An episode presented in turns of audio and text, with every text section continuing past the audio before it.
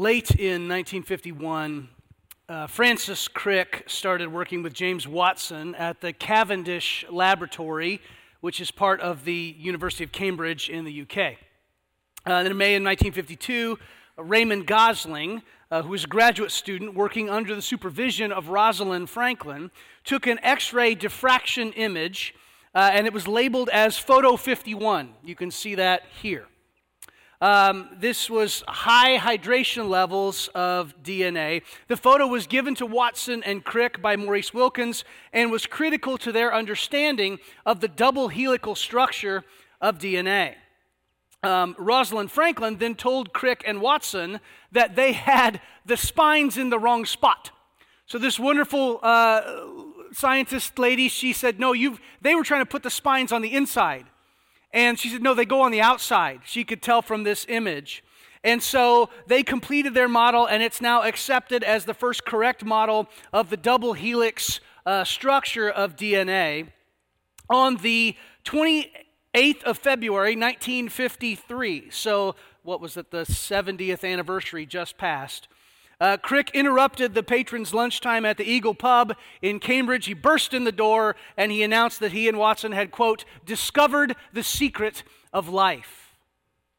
You fast forward about 35 years, in various parts of the world, different research teams uh, studied and they began to unlock the secrets of DNA. And over the next 20 years after that, they discovered the first genetic uh, editing capabilities around about 2005. Some of you may remember the, the chatter on the internet about Dolly the sheep, right? The cloning stuff, and people like, oh man, look at what we can do now, you know. Um, and that's when we get this acronym CRISPR. Uh, the CRISPR gene editing was proposed, and that science began in earnest. And nobody but God really knows where this is all going to lead. There are phrases being thrown around like the elimination of hereditary diseases, though bioethicists are like, yeah, but do we want to mess with hereditary stuff? It's one thing that with mutations, but do we want to with stuff you can pass on? Like that's that's a whole other ball of wax. People are talking about dramatically increased lifespans. And through this process of gene editing, we're able to see and, and change smaller and smaller structures uh, of our, through, through sophisticated chemical manipulation of our own genetic code. And, and we're just now getting to the point in our science where we can do this with ourselves. But Jesus has been able to do that with his church since the beginning, pretty much. And he routinely needs to do that. Because every now and then we'll get this mutation that creeps in. and Jesus has to do a little editing to get his church back on track. He's been doing this pretty much since the beginning. Just like DNA is made up of four chemical compounds cytosine, guanine, adenine, and thymine there are four elements that comprise a church's DNA. First, it's theology or doctrine. Secondly, its philosophy of ministry, then its size, and then its local context. All right? And so each week in this spliced sermon series, we're going to look at each one of those in turn. Today, we're going to talk about church, our church's philosophy of ministry. So please, if you would open your Bibles to 2 Timothy chapter 2, verse 2. That's where we're going to start. We'll also be in Matthew, but we're going to start in 2 Timothy 2, 2 today. Thank you again for being here. Just to want to echo what Shauna said. Uh, if you haven't filled out your connection card, please do that. Thanks for those of you joining us online. Uh, I know from recent experience, it takes a little extra work to do church online. Uh, so I want to encourage you to do that. Be active in the chat, do your online connection card. Uh, that helps us disciple you digitally. For those of you here uh, this morning, grateful that you came. Thanks a lot. I, I pray that you're going to um, be encouraged and, and strengthened and stretched uh, by today's message. There are a couple things before we get further into it that I need to let you know about. First of all, is that our elders wanted me to let you know um, about something that's happening here over the next several months. Uh, some of you may have heard that Kingsway Christian School will no longer be hosted by and associated with Kingsway Christian Church. All right? Um, the, the school is now going to be known as Indy West Christian School, and they're building a new facility to house the school. But there's a bit of a gap between when the building will be ready for the students and when they need to leave Kingsway Christian Church. Uh, and so Chapel Rock has volunteered to step into that gap. So, Chapel Rock is going to host the seventh and eighth grade of Indy West Christian School for the 23 24 school year. So, over the next couple months, in the lower level of the education wing, all the way down there, um, that way, uh, you'll uh, you might if you're down there like with our food pantry dave mentioned that and, and still continue to uh, need volunteers and support that way. But you may notice some some changes as kingsway uh, indy west christian school brings some stuff in. Uh, we're just going to kind of be available to be a stopgap measure until they can get their building built. It's been started. We have every reason to believe that they'll be ready to go uh, by fall of 24 right uh, yeah uh, fall of 24. Uh, so, but uh, for one year, we're going to Im- you know, live out our value of radical hospitality uh, and invite the school to be here. So, just want to let you know about that. If you've heard something in the community that way, uh, we just wanted you to hear it directly from us. Um, the school was praying about what would happen. They didn't know, and it was I'd heard about it, and just it was a Holy Spirit prompting. I can't explain it any other way. I just sent Julie Giardino um, a note and said, Hey, I heard about this. If there's a way we can help, let us know. That's basically what it was. And she emailed back a couple days later and she said, You will not believe this. I was literally about to walk into a meeting with our board. I had no idea what would happen with seventh and eighth grade. And I got your email right before I walked into that meeting. So it was, I, it's a Holy Spirit thing. We're just going to, you know, God's moving. We're just going to hang on for the ride, okay? So that's going on. And then also, I want to encourage you to lift up uh, Dave Beener and his family in your prayers. Many of you might have heard Dave's wife, Martha, she was very involved here, uh, passed away last week after a short but severe illness. Uh, Martha's visitation will be Friday, March 31. So it's a, it's a, it's a bit out there. I want to let family come in. Uh, from 11 to 2 in here in this room. Mar- uh, Friday, March 31. Uh, the service will follow at 2. So, can we take a second and just pray uh, for the Beener family? God, thank you for this day. We're grateful for the chance we have to be together. Uh, Lord, we acknowledge that the only reason we can be here is because of Jesus. And so, in Jesus' name, God, we want to lift up the Beener family and just ask for your comfort and, and peace to be on them through this uh, time of grief. Uh, Lord, your word says that we grieve, but we grieve as those with hope. And, and so uh, we're just grateful for the hope of the resurrection and, and the, the, um, the reunion that we'll have with Martha one day. Um, grateful for her service and the legacy of faith that she leaves. God, we just thank you for the privilege we have of hosting Indy West Christian School and just pray that you'd help us be good hosts uh, as we do that. And that as we turn our minds to replicating your process of discipleship, Jesus, that you'd help us be ever uh, more effective at doing that. We love you and we praise you. It's in your name we pray, Jesus. Amen. Last week we started a new sermon series called Spliced. And we talked about how we're seeing Jesus kind of edit the, the spiritual DNA of his church, that he's doing some CRISPR gene editing on his own body. He's cutting out mutations and reinserting the code the way it should be. And, and church, this is happening all over the world.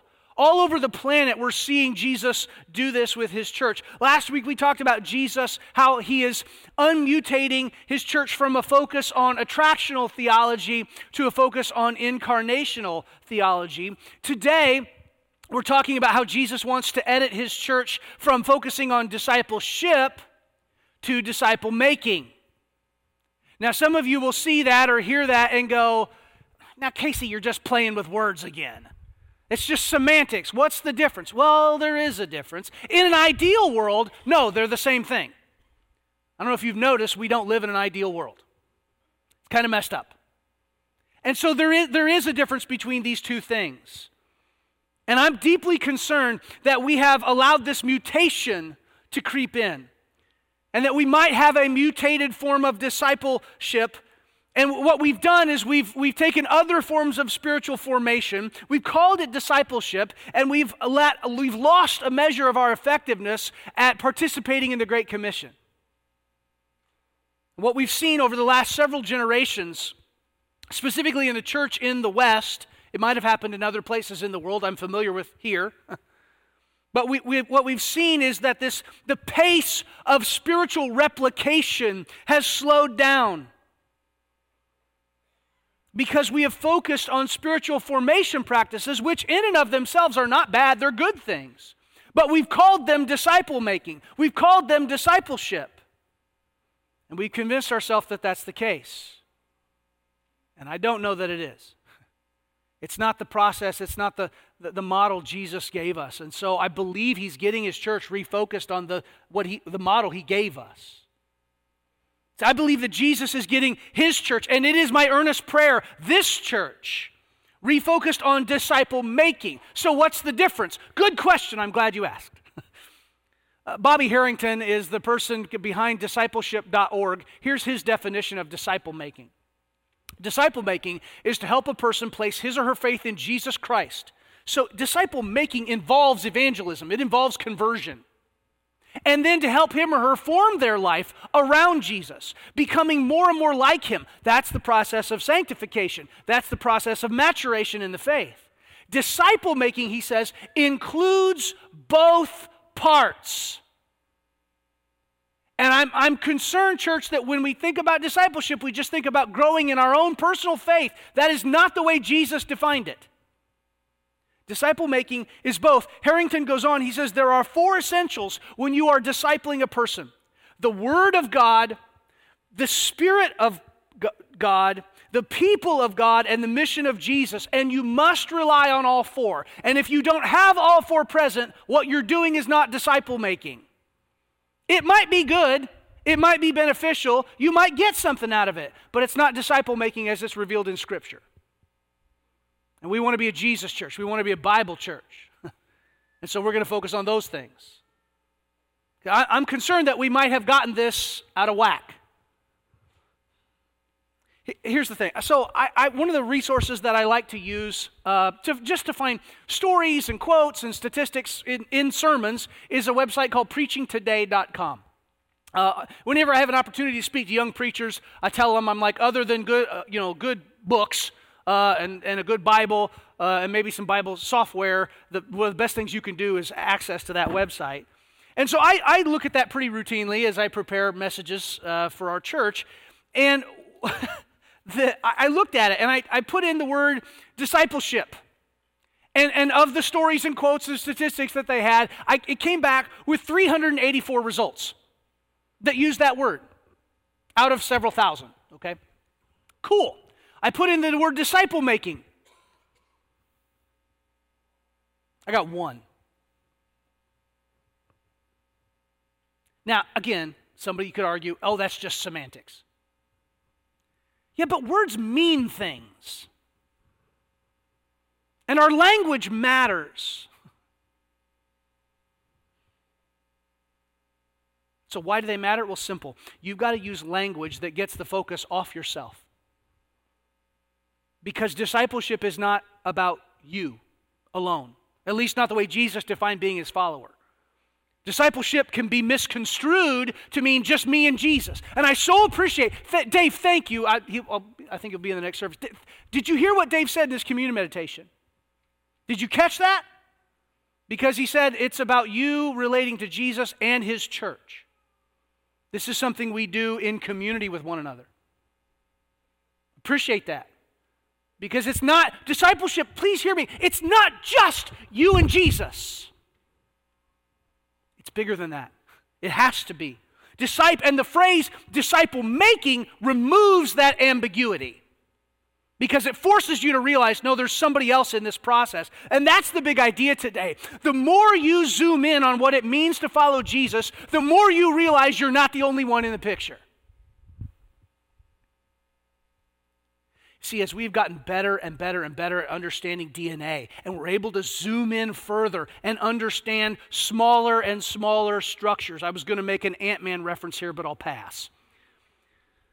As we get better, I'll spare you. Uh, as we get better, you realize there's so much more. As we've, as we've gotten, you know, we're able to zoom in further and further, we see, oh my goodness, there's so much more to this. And when you really zoom in on what disciple making is, you realize you're not the only one in the process. So I think there are two, as we zoom in, I think what we see in greater detail is that there are two aspects to Jesus' spiritual DNA editing process that he wants us to see. So we're going to zoom in a little bit, and here's the first thing we're going to see that we need to reframe the win. We need to reframe the win.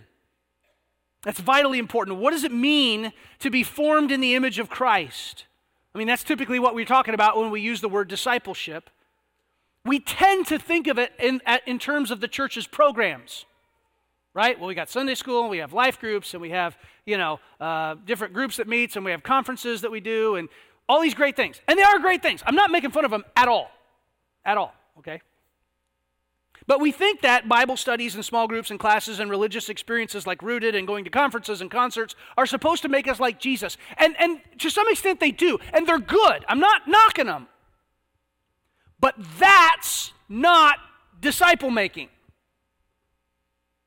Don't confuse the two. They can help, but that's not the process. And when you confuse doing all that stuff, which is good, with the win, you've got a mutation on your hands. Here's the thing the divine DNA edit of our ministry philosophy unmutates the church from looking at ministry as programs in a place to looking at it as people in a process. And I, I, church, I really want us to get a hold of this because this is something that I see Jesus doing around the world. Jesus is doing this in his church across the planet right now. And, and I desperately want Chapel Rock to be part of this. Church is not programs in a place. And so often it's it, I think it's it's easy to think of it that way, but that's not the way Jesus defined it in the Word. It's not programs in a place, it's people in a process. That's the way Paul defined it for Timothy. Let, let's look at the text together. Look with me at 2 Timothy chapter 2. Okay, let's look at this. 2 Timothy chapter 2, starting in verse 1. Paul says, You then, my son, be strong in the grace that is in Christ Jesus. So, what he's about to say is an expression of living in the grace of God. All right? This is not legalism, this is grace. This is living out the grace that God has poured into you. So, what's he say next? And the things you have heard me say in the presence of many witnesses, entrust to reliable people who will also be qualified to teach others. Now, you need to remember and if you don't know, let me tell you that before Jesus got a hold of him, the Apostle Paul was a Pharisee. Right? That's his story. This was very much the experience of being a Pharisee. They placed, their, and their, their literature from this time frame reflects it, they placed a very high emphasis on passing on sacred traditions to the next generation, and the next generation, and the next generation. This is Paul's wheelhouse. This is what he does. And so, what Paul does here in the passage is he reframes the win. Here's the win four generations. Four generations of disciple making. And, and ultimately, that it goes on from there. But, but you want to know what the win is? It's four generations. Let me expand that a little bit. Excuse me. So we, we can map this out in 2 Timothy 2 2. All right, there's four generations here. So we have Paul, generation one, right? He makes a disciple maker out of Timothy. Timothy then makes a disciple maker out of the text calls reliable people. Another way to translate that might be uh, qu- uh, competent or qualified people.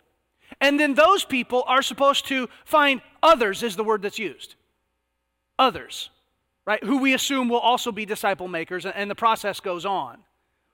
But, but you want to know what the win is for disciple making? It's seeing to, disciple makers to the fourth generation. I, I, to my knowledge, and, until I ran across some of the stuff from Bobby Harrington and others, I'd never really seen it defined that clearly. That was kind of a light bulb moment for me. Okay, that it's instead of just this random nebulous, yeah, go make disciples, which is what Jesus said to do, and his disciples understood what he meant because they'd seen him do it. It's like, no, let me clarify that. You want to know what the win is? It's for at least four generations. So that's three handoffs, right? Paul to Timothy, Timothy to qualified people, and the qualified people to others. That's, that's at least three handoffs that are represented there. Four generations. So, what is that? Those are your spiritual great grandkids. If you want to put a family analogy on it, many, just, I'm just curious, but show of how many of you know and, and have met great grandkids? Raise your hand we certainly we have some great grandparents in here. Okay, if you yeah. I just became a grandpa, right? Here's, here's my goal. This is why I go to the gym. This is why I try to eat healthy. I want to live long enough to meet all my great grandkids. You know how old I'm going to be before that rolls around? Old. Like, you know, back when dirt was tan. Um, old, right? So I just want to live long enough to, to meet my great grandkids. And let me ask you do you have any spiritual great grandkids? Have you, you got any? I'm, I'm at the grandpa level spiritually. Somebody I discipled who's now discipling other people. I'm not yet at the great grandpa level. I want to hit great grandpa level. So I'm, coming to you not as an expert, but as a fellow learner. I, I'm still learning this stuff, and I want you to join me on this, on this trip. I'm still trying to figure this out. Do you have any spiritual great grandkids? See, that's a lot of disciple making, isn't it? Lot, that's, this is lots of lost people getting saved. Lots of infants and children who grow up. And by the way, I love that we have babies in here today. I think that's awesome. I, am I'm, I'm so pro baby, it's not even funny. You're like, we know. Um, I'm totally cool with babies in church. If you don't like it, this might not be the church for you, okay? I, I just think that that's, I, am pretty sure Jesus had babies at the Sermon on the Mount. We're, we're good with it here, right? Right, okay. Yeah. Uh, this is lots of people being loved and significant kingdom growth that Jesus is pleased. He was pleased with it then, he's pleased with it now. John, or excuse me, Lloyd John Ogilvie in Leadership Magazine wrote There's nothing more exciting than helping another person become a Christian, except helping that person into an exhilarating experience of discipleship. Listen, if the win is just me growing in my own faith, and we call that discipleship, we have grossly mischaracterized what Jesus taught about discipleship in the New Testament. That's a mutation but part of the reason that this mutation happened, I think, is that we lost track of what the process is supposed to look like. And that's the second thing that we need to see as we, as we zoom in on what being a disciple of Jesus looks like, as we zoom in on what discipleship is supposed to be. We, we, look at, we look intently at the DNA of the church, right? As we zoom in on this, the second thing we see is that we need to refocus the process. We need to reframe the win. What's the win? Four generations right? So, what's the process? How, how, how do we get there? My life group right now is doing a video study on archaeology that supports the Bible, and it's really a lot of it's focused on like the area around Jerusalem, and it, it's just it's kind of getting us ready for Easter, right? Because it's it's some of the archaeological digs. Last week we were looking at um, this past Wednesday uh, some of the methods of crucifixion, and, and, and what the records we have about this. And like they would, you know, when people were crucified, they found a few years ago like an ankle bone with the nail still in it. And it was, it was a, like, wow, you begin to see how this process was going. And here was something um, that, that absolutely floored me. I did not know this, I'd never heard this. I mean, I went to, I started Bible college in 1994, and I learned something for the first time this past week in all of the Roman writings, do you know how much literature we have on how to perform a crucifixion? Zero. Literally nothing. The Romans wrote down everything. They, they put everything down. They wrote all sorts of stuff down. The Roman historian Tacitus and Herodotus and all the other us's, they just wrote down everything. There's no record anywhere of the right way to do a crucifixion. I know you're wondering the same thing I wondered. Why? Because the guy who did that job is the low guy on the totem pole. Nobody wants crucifixion duty. That is not fun. It's messy. It's gross. It, ugh, yuck. You got to stand there and just watch somebody die.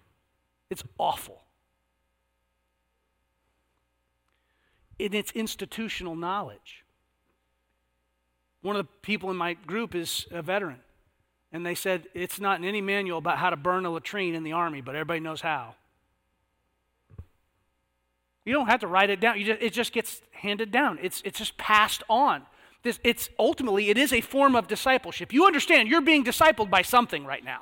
It might be your culture, it might be social media, it might be March Madness, I don't know. You're being discipled by something. What? See, there's this process. And thankfully, God didn't want to take that chance. So, yes, discipleship has been handed down, but unlike the Roman army with crucifixion, he wrote down how to do it. it this was preserved for us. One is in the passage that we just looked at in 2 Timothy 2 2, right? Four generations. The, the, the second way actually predates that because it's seen in Jesus' call to his own disciples. Look with me at Matthew chapter 4. Look at this Matthew chapter 4, starting in verse 18. As Jesus was walking beside the Sea of Galilee, he saw two brothers, Simon, called Peter, and his brother Andrew.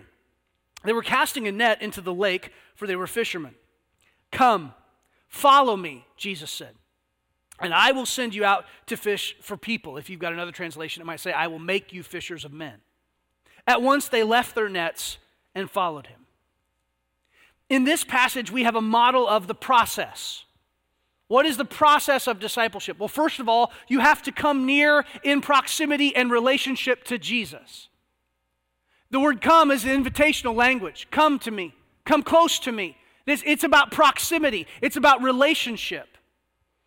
Right? And then as you hang out with Jesus, He changes you. He took the job of being a fisherman and he, he transformed it. He redirected their life.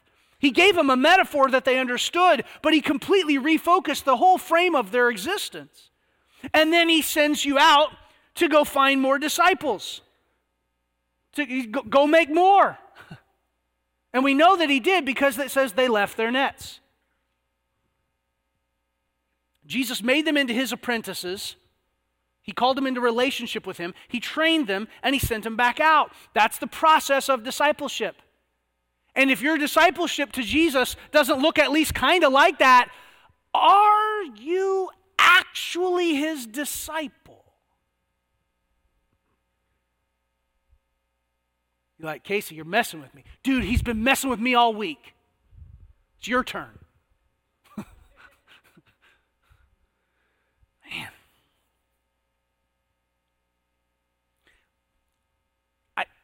Maybe you've heard the process of how you train someone to do something, right? I do it, you watch. I do it, you help. We do it together. You do it, I help. You do it, I watch.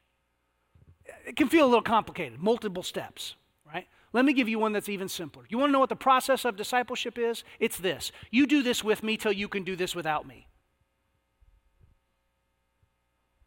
Do this with me until you can do this without me. Moms and grandmas, if you've trained your children to cook, that's probably how you did it, right? Here, okay, you stir in the thing, and then you pour in the thing, and you put it in the oven. You set a timer, and then you take it out. What do you do? Do this with me till you can do this without me. Maybe for you, guys, dads, grandpas, it was out in the garage. Right, you got to go get the socket, and you got to put it on the wrench, and then you got to twist it just right. Okay, you got you got okay. We're going to cut this piece of wood, but are you you got safety glasses on? You got gloves on? Okay, you got we got. Do this with me, till you can do this without me. And, and in order for that to work, it has to be three things. Right? It has to be simple, it has to be effective, and it has to be reproducible. It, it's got to be simple to understand. Pro- that process can't be so incredibly complex that nobody can get their head around it. It's got to be simple. Secondly, it's got to be effective. And, and there are some forms of disciple making that sound great on paper, but they don't actually work, or they don't work everywhere. Uh, we don't have time to get into this today, but Christian Schwarz wrote a book called Natural Church Development. And one of the things that he talks about in natural church development is that you can be sure that something is of God if it works everywhere in the world. If you want to know whether or not your disciple making is of God, it does it work everywhere. Because if it works, if it only works in North America, it may just be relying on culture. But if it works in North America and South America and Africa and Asia and Europe, then that's the Holy Spirit. So it has to be effective, it has to actually work. And the third thing is it has to be reproducible. It has to be something that the people that you train that they can do. If my process of discipleship relies on you knowing Greek and Hebrew, how many disciples do you think I'm going to make? Two. Maybe. I'm making stuff up. But if it relies on you relating to the God of the Bible revealed through His Word as you encounter Him and, and speak to Him in prayer and through fasting and calling people into that life with you, I bet we can make a lot more disciples that way. So some will ask the question well, does God want lots of disciples or better disciples? Yes. More and better is the, is the goal. And that's what disciple making does. In his sermon, The Meaning of Discipleship, the great author and pastor Stuart Briscoe said, In those days, all kinds of people had disciples. And two of the Greek words that were in common use at the time were didaskalos, which means teacher, and mathetes, which means disciple or pupil. He says it was impossible for a didaskalos, a teacher, to be a teacher unless they had a mathetes. And it was impossible for a mathetes to be a disciple unless they had a didaskalos, a teacher. He goes on to say it was the relationship between mathetes and didaskalos, between pupil and teacher, that was the essence of discipleship. He says, uh, yes, it needs to be simple, it needs to be effective, it needs to be reproducible, but more than all that, it's relational. It's about relationship. It's about people that you know. You can't disciple people you don't know. Not really, not the way Jesus did. You can influence them, you can help them, you can teach them even, but you can't disciple them. You have to be in relationship with that person. And so Jesus calls his disciples into relationship with himself. And if what we're doing as a church, Chapel Rock, doesn't call more people into discipleship to Jesus, I would question whether or not we need to be doing that thing. It might be a good thing, it might be beneficial, it might help somebody, but don't you dare call it discipleship. Maybe it's spiritual formation, you want to call it that? Cool. And it might be good, it might be helpful, it might be useful, but it's not disciple making, and it might not even be discipleship. If our spiritual formation doesn't look like this, it's probably been mutated. See, Jesus sent his disciples out to find and make more disciples. And if we're not regularly doing that, we got to look long and hard in the mirror and go, Am I really his disciple? And that stings big time. I believe that's what Jesus is doing in his church around the world, is forcing us to reckon with this right now. Our discipleship is not what it should be if we're not at least replicating ourselves to the fourth generation. Did you hear me? That's the big idea today. The more you zoom in on what it means to follow Jesus, the more you realize you're not the only one in the picture. Last Sunday, we talked about attractional theology versus incarnational theology. Living the life of Jesus with people as opposed to just trying to get as big a crowd as we can. And so last Sunday after church, Clay Lewis came up to me, and I have his permission to share this.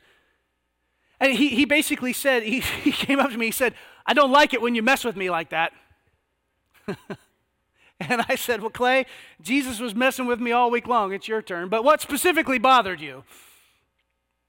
And he said this, and I mean to tell you, it grabbed my ear and didn't let go all week. He said, I realized that the church that I love, the church that I'm a member of, the church that I've been part of for a long time, the church that I raised my kids in, would not have reached me when I was in college. I know part of Clay's story. We're in the same life group. And he, he said, I, w- I wouldn't have been reached by attractional theology. We got the gospel, y'all come get it. I said, Yeah, you had friends who just decided they were going to make a disciple out of you, didn't you? He said, Yeah, they confronted me about it.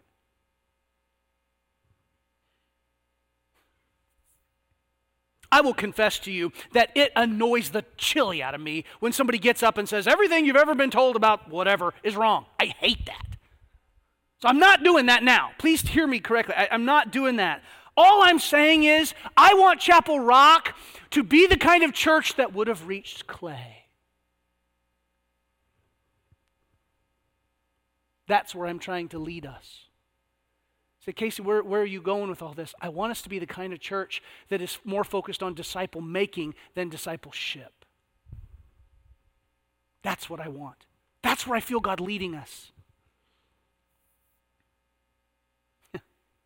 I just want to be the kind of church that will seek and save the lost by making disciples that make disciples. So let me ask you, how's your prayer project going? Last week in the conclusion of the message, I asked you to get your phone out and put a reminder every night at 8:20 p.m. to pray that our church would be a church that seeks and saves the lost by making disciples that make disciples. How's that going? 820 is 2020 military time. It's our address. Yeah. Did you, did you do it? Okay. So, so I don't know about you. I put it's, it's right here in my reminder app. Every night, eh, 820, this goes off. And it just says, pray that Chapel Rock would evangelize the lost in our community and disciple them. And then I have all these letters, and it's just S A S T H L B M D T M D. Seek and save the lost by making disciples that make disciples. Did, did you do this? Have you been praying? I ran into somebody at the gym yesterday, and, and they were like, Okay, I know you told us to do that, and I'm, I'm trying. Good. I said, Sometimes I remember later. Pray then. W- whatever takes. How's that going? Can I have you add something to that? Say, how, Casey, how do, you, how do you even start into that with somebody? I don't even know how to start into that. You do the same thing Jesus did. You pray. Before he designated the apostles, Jesus spent the whole night in prayer. It's not complicated. You ask God. Maybe you'll want to add fasting to that. You ask God, who, who, who should I do this with? He'll tell you because he's in charge of this whole process. Now, maybe you're here this morning and you've never made a decision to follow Jesus. I want to tell you, you are missing out on an adventure you can only imagine. So, you've got an opportunity right now to come forward, even as we sing, name him as Savior and Lord, be baptized, receive God's Spirit to live inside you, and walk as his disciple. You could do that today. Maybe you've got somebody on your heart Somebody who was like Clay was in college, that they've never made that decision, and they're, you're burdened for them today. I, maybe that's the Holy Spirit telling you that's, that's who. That's who. And if you want someone to pray with you, we'd love to do that. You can come forward. You can go to the next step room. One of our leaders will be in there to talk to you. Maybe you've got some other questions or, or, or want to have a conversation. That's a great place to go, also. I'm, I'm not sure how God is leading you. I, my guess is this kind of stepped on your toes a little bit because it sure stepped on mine all week. And so, if like me, you're under this conviction, maybe even as we sing this final song together, your prayer is going to be God, help me see the world with your eyes. Help me call people in discipleship to you. And maybe it'll begin in your home or on your cul de sac, on your block, in your apartment. I don't know. But I guarantee you, God is calling you into this adventure that is grand if you'll just listen to him. That's my prayer today. Would you stand with me and we're going to sing together and you respond as God leads you?